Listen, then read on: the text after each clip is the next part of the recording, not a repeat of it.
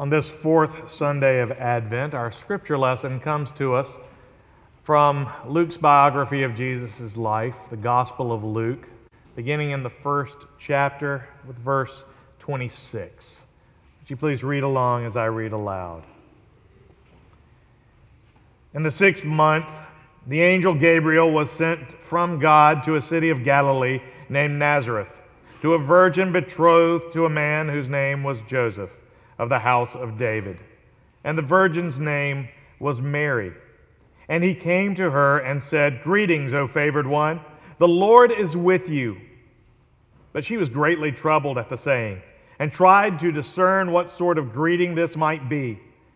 And the angel said to her, Do not be afraid, Mary, for you have found favor with God. And behold, you will conceive in your womb and bear a son, and you shall call his name Jesus. He will be great and will be called the Son of the Most High. And the Lord God will give to him the throne of his father David, and he will reign over the house of Jacob forever, and of his kingdom there will be no end. And Mary said to the angel, How will this be since I am a virgin? And the angel answered her, The Holy Spirit will come upon you and the power of the Most High will overshadow you. And therefore, the child to be born will be called Holy, the Son of God. And behold, your relative Elizabeth, in her old age, has also conceived a son. And this is the sixth month with her who was called barren. For nothing will be impossible with God. And Mary said, Behold, I am the servant of the Lord. Let it be to me according to your word. And the angel departed from her. The grass withers and the flower fades, but the word of our God endures forever. Let us pray. O Lord, your word is a lamp unto our feet and a light unto our path. Speak, Lord, for your servants are listening, and may the words of my mouth and the meditations of our hearts be holy and acceptable to you, O Lord, our rock and our redeemer. For it is in the name of your Son, our Lord and Savior, Jesus Christ, and by the power of the Holy Spirit that we pray. Amen.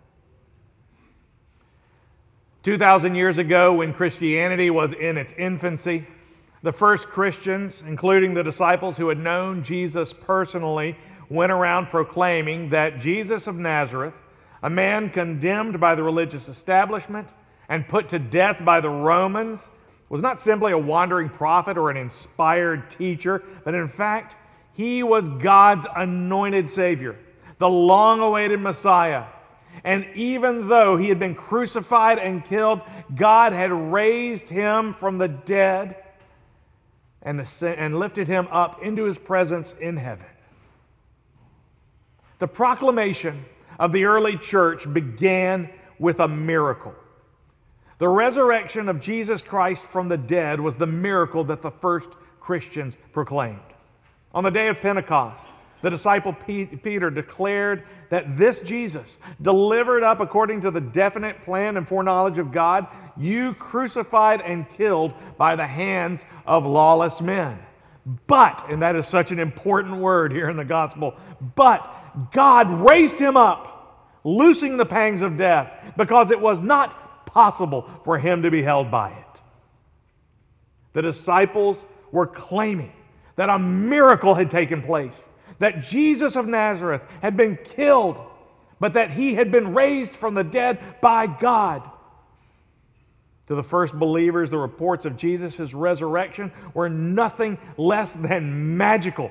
Some would call it a myth, some would call it fantasy, others just called it miraculous. Peter and the other disciples proclaimed that Jesus' remarkable life was nothing less than extraordinary punctuated by event after event of supernatural power. Part of their testimony was an appeal to the miracles of Jesus, of which there seemed to be common knowledge. Peter said, Men of Israel, hear these words Jesus of Nazareth, a man attested to you by God with mighty works and wonders and signs that God did through him in your midst, as you yourselves know. He was saying Jesus was a man of miracles, and you know this, you've heard this. Because they had. They had heard of Jesus' miracles. He was famous for them. turning water into wine, walking on water, calming the storm, casting out demons, feeding thousands, restoring sight to the blind, uh, healing the lame, cleansing lepers, raising the dead back to life. Peter was saying, You have heard all of this. These things happened. That you can verify for yourselves. You don't need to believe me. Go ask your neighbors. Maybe many of you have even seen these things. But ask your friends, ask your family members, ask your neighbors. Peter's point was that Jesus had lived a miraculous life. Through miracles, God had proven Christ's supernatural power and purpose over and over again. And then, on Easter morning, in the miracle of miracles, God had raised Jesus from the dead. Many years later, when Matthew and Luke wrote their biographies of Jesus' life, we call them the Gospels, they set out to explain who Jesus was and where he came from by telling the story behind the story.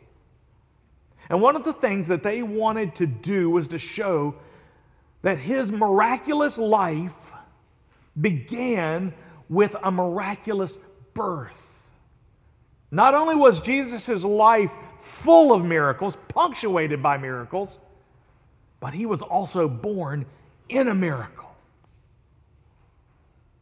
The story begins with an angel named Gabriel and a young woman named Mary.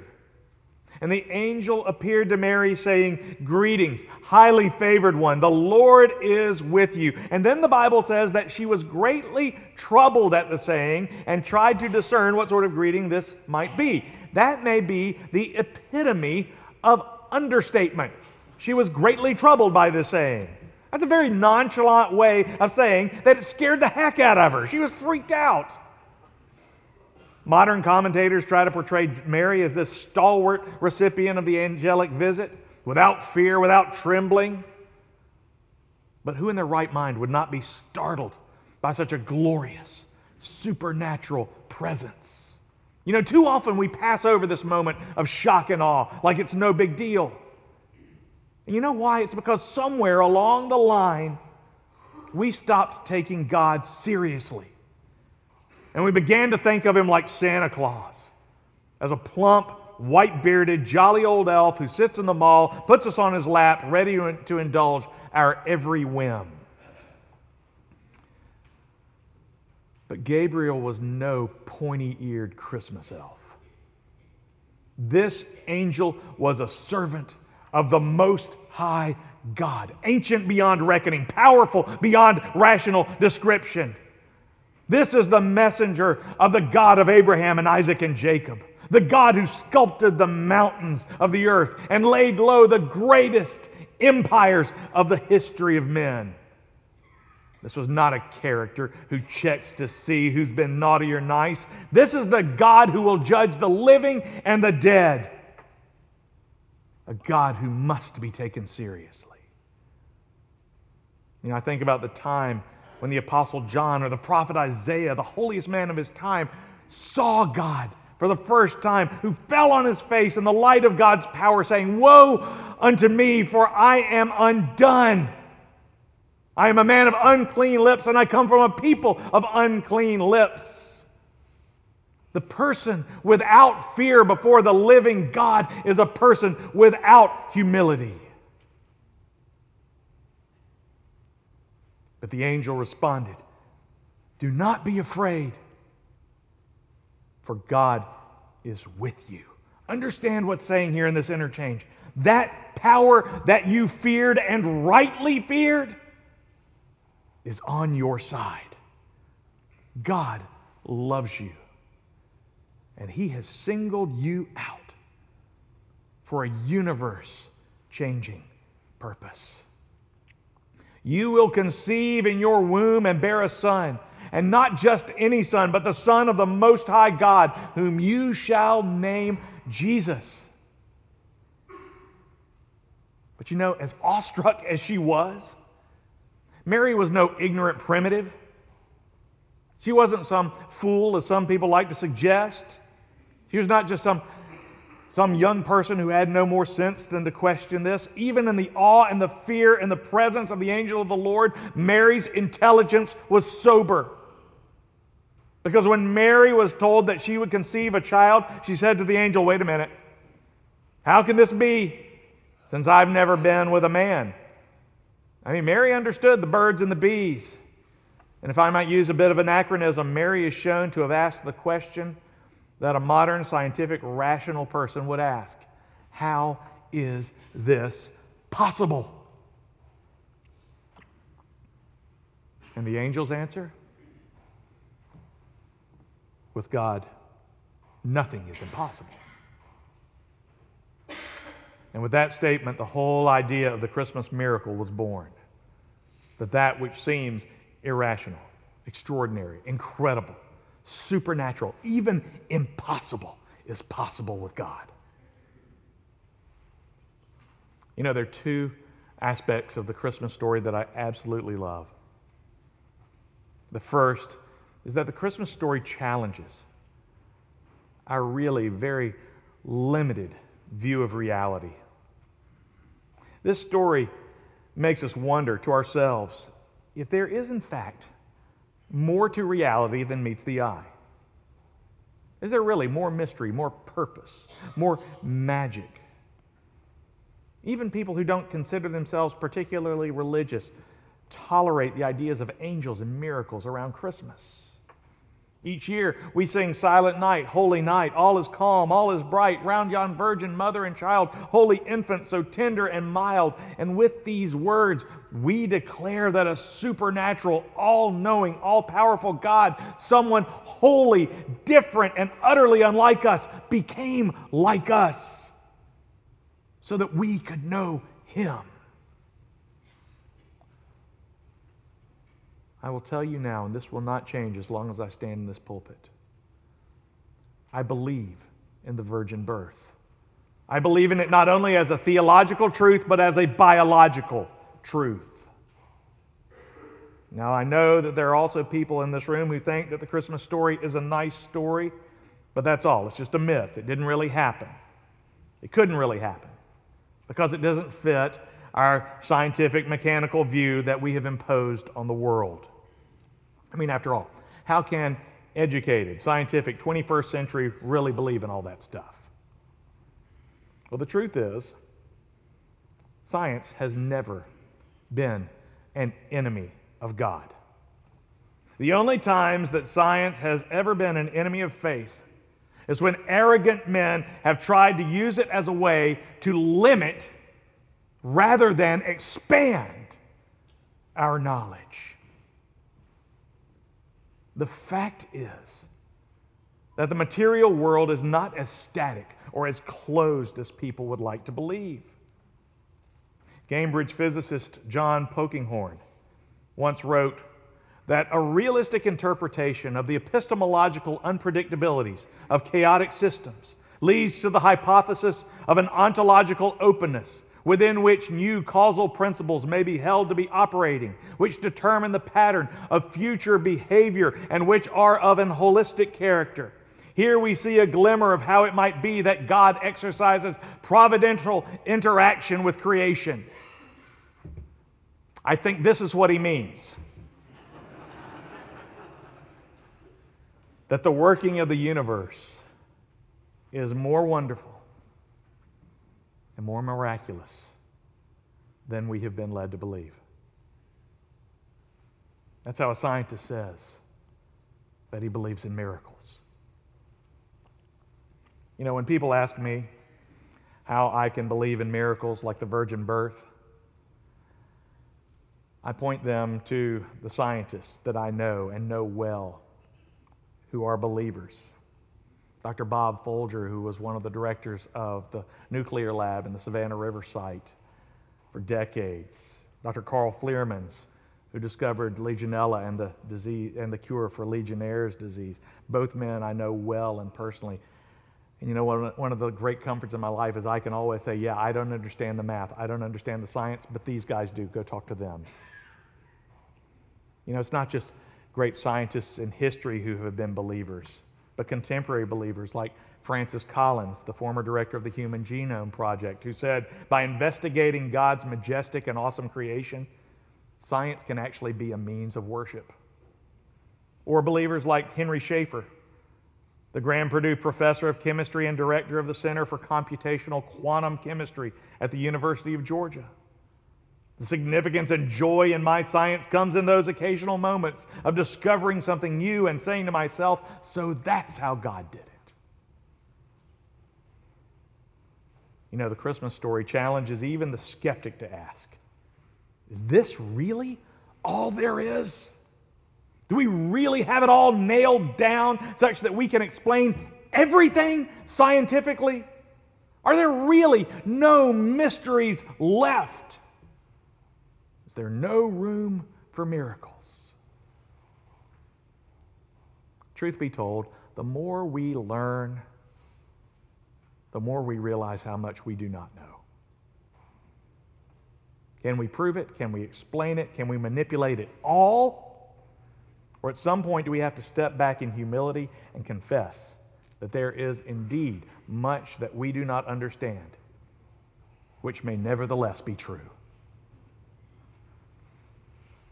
Like us, the first believers had to wrestle with some things that are very real, but that they did not understand. Events like angels speaking to young women, God becoming man, Jesus dying for our sins, and then rising from the dead. They had to consider that there are some things in this universe that are just bigger than we are, and yet nothing is impossible with God.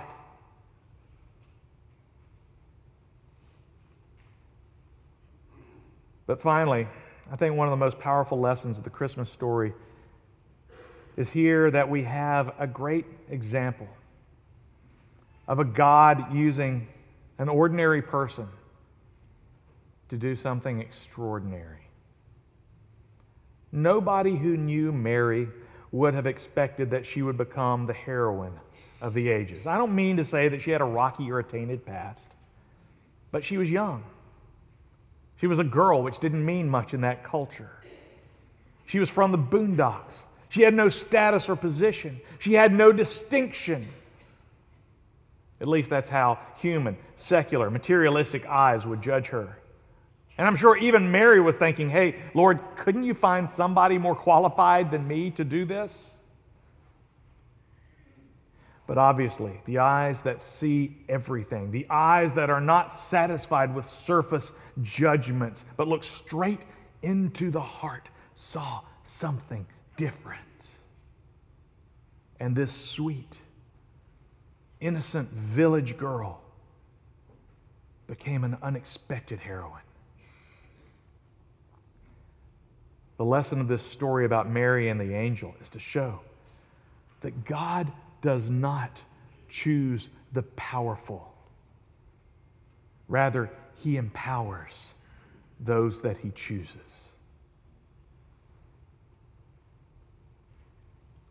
I think that the reason that we need the Christmas story is because we need to know that God can still do the impossible and he can still use ordinary people to do it. The Christmas story is about how God uses ordinary people and ordinary things, even crude and broken things, like the stable and the manger, to do amazing things. God takes what is overlooked by the world and empowers it. A farm girl named Mary, a carpenter named Joseph, the manger, Bethlehem, shepherds. The Christmas stories were written for the first believers who are wrestling with the fact that there are just some things that are very real, but we don't understand. Who are wrestling with the fact that this universe is huge beyond comprehension. And yet there is a God who loves you and knows your name. One of the most pressing, anxiety causing questions for this young church, for this young group of Jesus followers, was how do you live when you're Christian? Uh, how do you live as a Christian when your friends, when your neighbors, when your coworkers, your customers, when your, your clients Even your family doesn't believe what you believe. How do you live like that? What do you do? How do you live? How do you respond when everybody you know thinks that you are crazy for believing what you believe? What do you do when people ask you, How can you give your life to a dead man? Peter's answer to that question was the resurrection. This Jesus, crucified and killed by the hands of lawless men, God raised him up, loosing the pangs of death because it was not possible for him to be held by it. Peter's answer was this We do not follow a dead man. We have seen a miracle, and we follow the resurrected, living Savior. God did something completely unexpected. He raised Jesus from the dead. And by raising Jesus from the dead, God took the cross, the most horrifying symbol of death that history has ever known, and He turned it into the symbol of love, the likes of which man has never seen. The cross is a statement that, cross, that Christ loves us so much that he was willing to give his life for us. And his resurrection proves that if God can raise someone from the dead, then there is no promise he has made to you that he cannot fulfill. In miracle after miracle, from the incarnation to the resurrection, God the Father validated and vindicated the life and teaching of Jesus, proving that God not only loves us, but that he has the power to keep his promises. Isn't that a God worth taking seriously?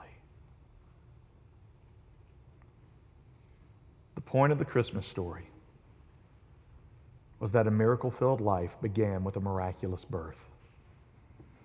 If Jesus is the real Son of God, announced by angels and born of a virgin, then being raised from the dead, well, that doesn't sound so crazy after all. The Easter story is not so unbelievable if you know the Christmas story. And if God can use an ordinary girl like Mary, maybe He can even use a person like me. After all, with God, nothing's impossible. Oh Lord, we believe that with you, nothing is impossible. And we just ask you, Lord, to crucify the idea that just because we don't understand it doesn't mean that it isn't true. We ask you, O oh Lord, to lead us into deeper truth, into greater truth. We ask you to help us to understand, O oh Lord, that there are no created limits on the Creator, and that with you all things are possible. And Lord, as we consider how big you are and how great is your truth, help us to remember also your love. That even though your power is great and your mystery greater still. You love us and you know us by name. We are not too small either to be known or to be called by you. Oh Lord, I know that there are people here today who have questioned or who have just simply bought into the idea that, that this is a myth.